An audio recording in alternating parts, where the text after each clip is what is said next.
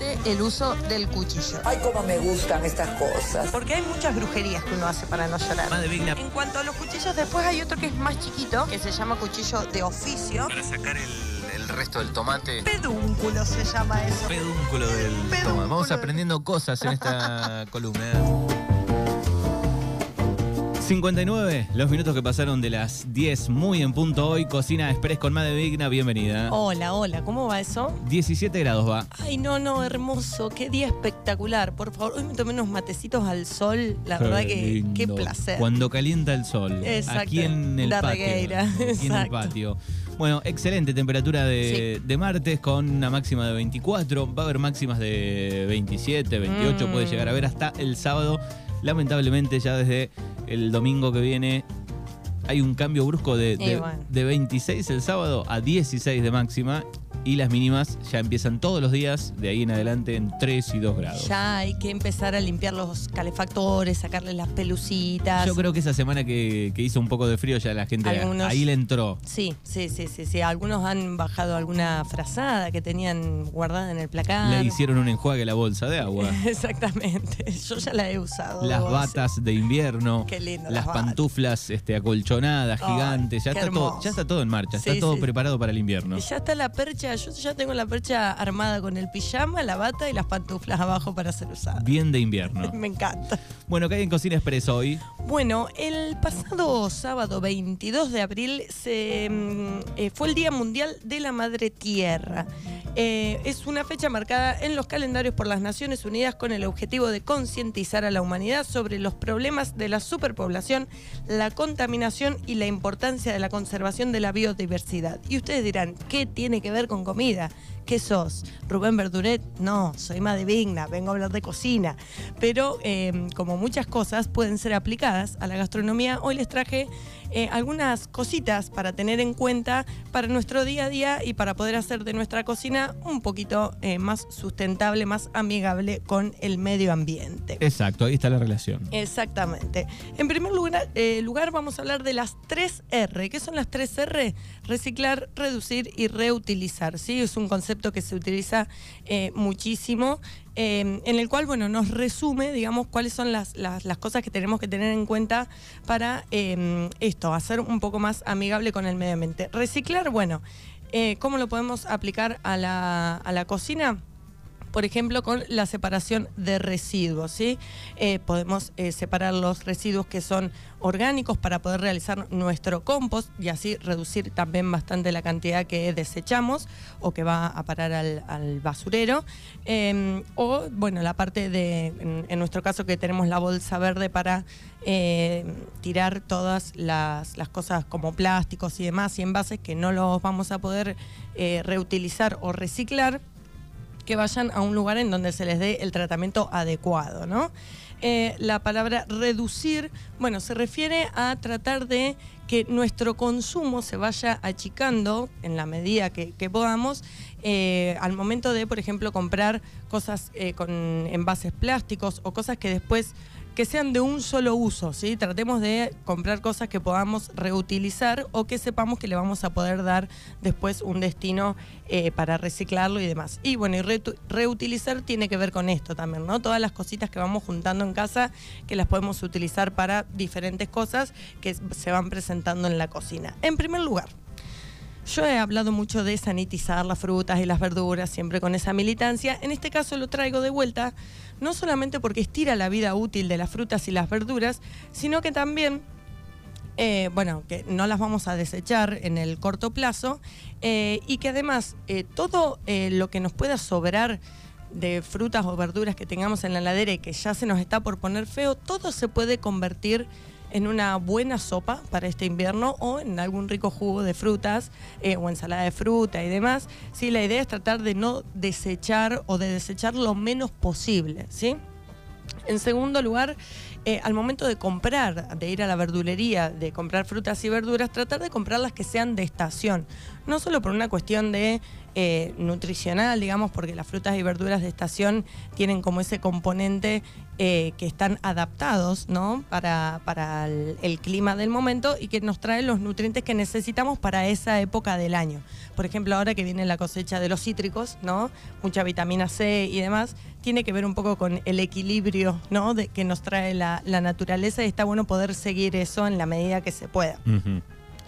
Em, y además que también en la época de... Mm, cuando, cuando está en su época, los costos de producción también son menores, la fruta y la verdura es un poco más barata eh, y al estar, bueno, eh, aclimatada, digamos, no se necesitan cosas extras como por ejemplo, no sé, un calor artificial en un invernadero o cosas así, que también eh, tienen emisiones que pueden ser contaminantes para el medio ambiente. Seguimos con la esponja vegetal. Vamos a reemplazar la esponja de plástico, la amarilla, la que conseguimos por dos pesos.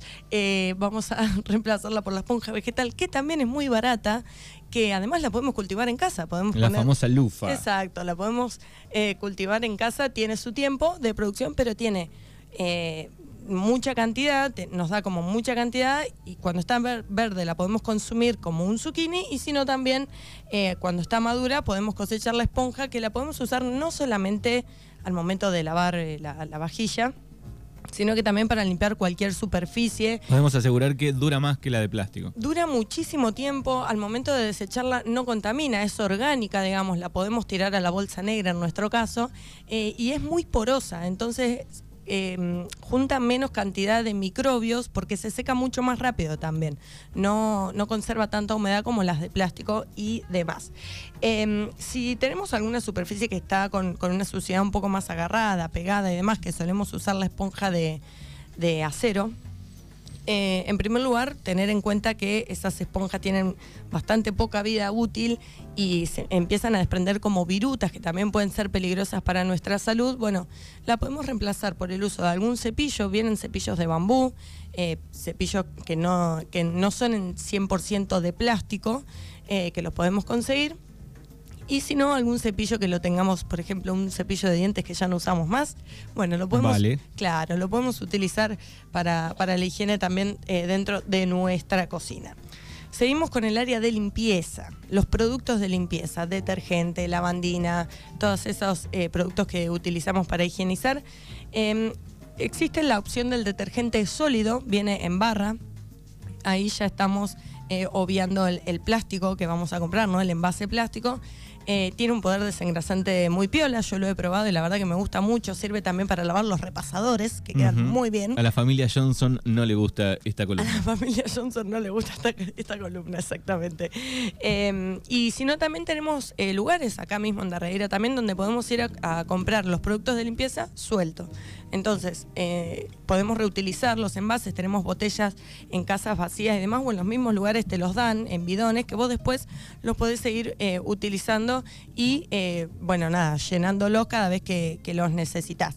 Hay que tener cuidado porque estos productos vienen muy concentrados, entonces está bueno poder pedirle a la persona que nos lo vende eh, que nos dé una foto o que nos explique eh, cómo es su uso correcto, una foto de, la etiqueta del producto para evitar algún tipo de irritación en la piel o diferentes intoxicaciones. ¿Bien? Seguimos con el tema de bolsas, bolsas, bolsitas, separadores, eh, envases plásticos, los envases que nos sobran del queso crema, los frascos que nos sobran de la mermelada. En primer lugar, tratar de reutilizarlos la mayor cantidad de veces posible. Por ejemplo, nos vamos a comprar una viandita y nos dan la bandeja de plástico. Bueno, en primer lugar, podemos eh, llevar nuestro propio tupper también, ¿por qué no? Eh, para que nos sirvan nuestra comida ahí y ya estamos ahorrando un, eh, o sea, es un envase menos que va a estar circulando. Y si no, ese mismo envase después lo podemos reutilizar en casa como un contenedor o bueno, para lo que puedan eh, usarlo hasta que se termine de romper y después iría a la bolsa verde para, para, que vaya a su destino ideal, digamos, ¿no? También las podemos ir modificando, por ejemplo, vamos a la verdulería, nos olvidamos la bolsa de tela vamos a la verdulería y nos dan una bolsita chiquitita que después no te sirve ni para el tacho de basura ni para nada. Esas las podemos cortar, por ejemplo, estirarlas y utilizarlas para eh, separadores. eh, para el freezer, también sirven para guardar cosas en el freezer y demás, eh, así que cuanto más la podamos utilizar mejor. Y si no, después limpia y seca va a la ecobotella. Podemos armar una botella con todas las bolsas o todos los plásticos de un solo uso, por ejemplo, el, el plástico que viene en las servilletas de papel, ese plástico que después no lo podemos utilizar Ese no para sirve nada. para nada. No sirve para nada, exactamente. Está como doblado, quemado por eh, cuando cerraron el paquete. Claro. No sirve para nada. Tal cual. Entonces, ese plástico puede ir directamente a la botella, en donde vamos a reducir muchísimo su tamaño también. Si, si ustedes la arman, se van a dar cuenta la cantidad de bolsas y, y de cosas Claro. que le entran en la botella. Vas achicando lo otro y haces eso de la botella, te das cuenta eh, el cálculo más o menos cuántas bolsas sacabas por semana y después capaz que sacás eh, una bolsa cada 15, 20 días de las verdes, digo. Exacto. O una semana dura la negra, cuando antes cada dos o tres días no, Total. eh, Sí. la sacabas. Sí, totalmente. Y ahí está la clave también de reducir, ¿no? Y al momento de ir a comprar, bueno, tratemos de acordarnos de llevar la bolsa, ¿no? La bolsa de tela que ya hace un par de años, eh, yo no recuerdo bien cuándo fue que salió la ley de la prohibición para los comercios que la entreguen, eh, pero ya un poco nos fuimos acostumbrando. Tratemos de acostumbrarnos a tenernos, tenerla, no sé, arriba del auto, adentro de la cartera, en algún lugar, porque cada vez que vamos a comprar o salimos con las manos cargadas de cosas o volvemos a comprar una bolsa de tela, que tampoco es la idea, tener mil bolsas de tela Claro. en casa acumuladas. Y o también optamos por llevarnos una cajita de cartón que generalmente después de esa caja la terminamos tirando. Si tenemos esa caja, bueno, tratemos de usarla también en algún sector de la casa, no sé, tenés una estufa eh, a leña, bueno, eh, usarla para prender fuego, para hacer el asado. o se no las sé. das a las lombrices. O se las das a las lombrices. Exactamente. Bien, después existe el B-Wrap. B, B larga, E, E, que viene del inglés, eh, que significa abeja. ¿Por qué el wrap de abeja? Es un papel encerado que se utiliza para tapar diferentes... ¿Cuántas veces nos ha pasado que tenemos tuppers sin tapas o fuentes que no tienen tapa? ¿Y qué hacemos? Le ponemos papel film. Entonces, para reemplazar el papel film vienen estos eh, papeles encerados que con el mismo calor de las manos podemos ir moldeándolo, vienen de diferentes tamaños y demás, y son reutilizables, se pueden lavar eh, hasta para envolver las mismas, no sé, por ejemplo, una manzana, que te vas al parque y te llevas una manzana, bueno, la podés envolver también en eso, eh, se puede utilizar para un montón de cosas y así ahorramos mucho el uso del papel film. Eh, tratar de usar servilletas de tela en vez de las de papel. Yo entiendo que a veces... Al pañuelo de tela no vamos a volver, es difícil. Eh, apostemos por una- un papel reciclado si querés. Bueno, pero si estamos enfermos y sabemos que vamos a utilizar muchos pañuelitos, Bueno, ahí puede ser. un papelín, Pero la, la- pañuelo la de tela. servilleta igual de tela da, da un poco de cosa. Sí, entiendo que todas estas prácticas sea como medio te da un poco de pachorra, ¿no? Tener que lavar los tarros, las bolsas, los bueno, las En una familia numerosa la servilleta de tela hay que, de última, si no la, porque no la vas a lavar todos los días. Que eso- tengan nombre. Que tengan nombre, ¿no? Exacto, que cada uno utilice la suya, sí. Eh, pero bueno, tratemos en la medida de lo posible. Cada cosita cuenta. Todo, todo lo que podamos hacer, aunque nos parezca insignificante, todo va sumando. Eh, después seguimos con el tema de los saquitos de té. Ahora que se viene la época fría para tomar unos ricos tecitos, eh, vienen, eh, estamos pudiendo conseguir mucha variedad de té en hebras, muy ricos todos. Eh, y vienen algunos pequeños coladores eh, que los podemos utilizar para preparar la infusión, o si no también vienen los saquitos de tela, del mismo tamaño que el saquito de té común, pero vienen de tela y los ponemos ahí y, lo podemos poner adentro de la taza y lo podemos utilizar eh, también un montón de veces eh, y está buenísimo. Porque además también terminamos, de, de forma indirecta, terminamos consumiendo muchos microplásticos, ¿no? Existen estudios de, no sé, no, ahora no tengo el valor, pero por año se consumen X cantidad de microplásticos que vienen en esto, en los saquitos de té o en los envases Sí, en donde en realidad compramos las hoy cosas. está en todo ya. Hasta en la leche de Sí, la vaca está cual. el microplástico. Totalmente. Así que, bueno, también es, es bueno para nuestra salud, ¿no? Em, bien, seguimos con el tema de los contenedores, eh, o más conocidos como Tappers, que es una empresa que hace poco ha, em, ha declarado que va a estar en, en bancarrota muy pronto. Es de Estados Unidos. La empresa de Tupperware, bueno, que se jodan por hacer productos tan buenos, la verdad, porque ¿quién no tiene un Tupper de hace mínimo 20 años Claro, en casa? es un problema el que tienen. Crearon tan buen producto que la gente no compra de nuevo. Sí, Es como que ellos mismos se, se boicotearon. Bueno, el tema de los tuppers también lo mismo. Al momento de comprar no son eh, cosas muy baratas de conseguir, pero eh, tratemos de comprarlas las de mejor calidad para que tengan más durabilidad en el tiempo. Y si tenemos la posibilidad de adquirir eh, algunos de vidrio, eh, también vienen las tapas de, de silicona que se pueden adaptar a los diferentes recipientes para guardar en la ladera. Eh, si podemos conseguirlos de vidrio, mejor porque además también eh, por, por dos cuestiones. Una que lo puedes usar en el horno, en el freezer, en el microondas, o sea, para lo que quieras. Cualquier método de cocción, el tupper a veces lo podés meter en el microondas, pero no lo podés meter en el horno, claramente. Eh, y el vidrio sí tiene esta, esta capacidad, digamos. Pero también lo que sucede a veces con los tuppers de plástico, los contenedores plásticos, es que se empiezan a rayar y en esas rayas se empiezan como a meter eh, microbios o se empiezan a manchar por las diferentes preparaciones que vamos guardando. Por ejemplo, guardamos una salsa de tomate y te queda toda, todo el tupper rojo. Bueno, eso también va acumulando suciedad y que nos puede generar algún tipo de problema en nuestra salud y el vidrio no le pasa esto. Entonces, en ese sentido también está muy bueno. Em, después, para... mm, si sabemos que en nuestro trabajo, por ejemplo, tenemos una rutina en la que no nos permite sentarnos a almorzar y tenemos que cenar afuera, eh, perdón, eh, almorzar afuera o cenar también puede ser, eh, o de forma muy rápida, tratemos de tener un kit, en, en, por ejemplo, las, personas que laburan en transportes, de un kit de plato, cubierto, vaso y servilleta para tratar de evitar el uso de los cubiertos plásticos o los vasos descartables. Eh, eso está bueno también para tener en cuenta. Existen las bombillas reutilizables, eh, mucho más que nada para los niños, ¿no? que las utilizan, eh, vienen de, diferentes materiales. Yo conozco unas que son como de metal, que vienen hasta con el cepillito para limpiarlas adentro y esas están buenísimas porque, bueno, la, la gran cadena de hamburguesas McDonald's eh, las ha eliminado, también dejado de entregar las, las bombillas de plástico para reducir bastante la contaminación.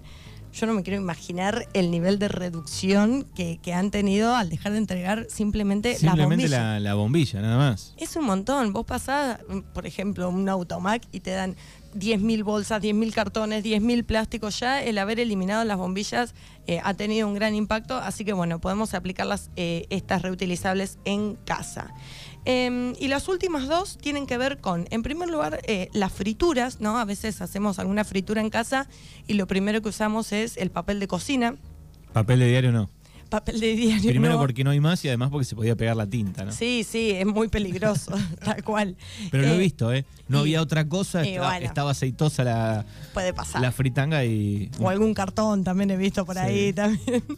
Eh, pero bueno, eh, también lo que podemos utilizar, vamos a comprar fiambre y nos lo en- envuelven en ese papel eh, gris. Bueno, ese papel lo podemos reutilizar para absorber las, las frituras y ya le damos un uso extra eh, para el que fue destinado, digamos, ¿no?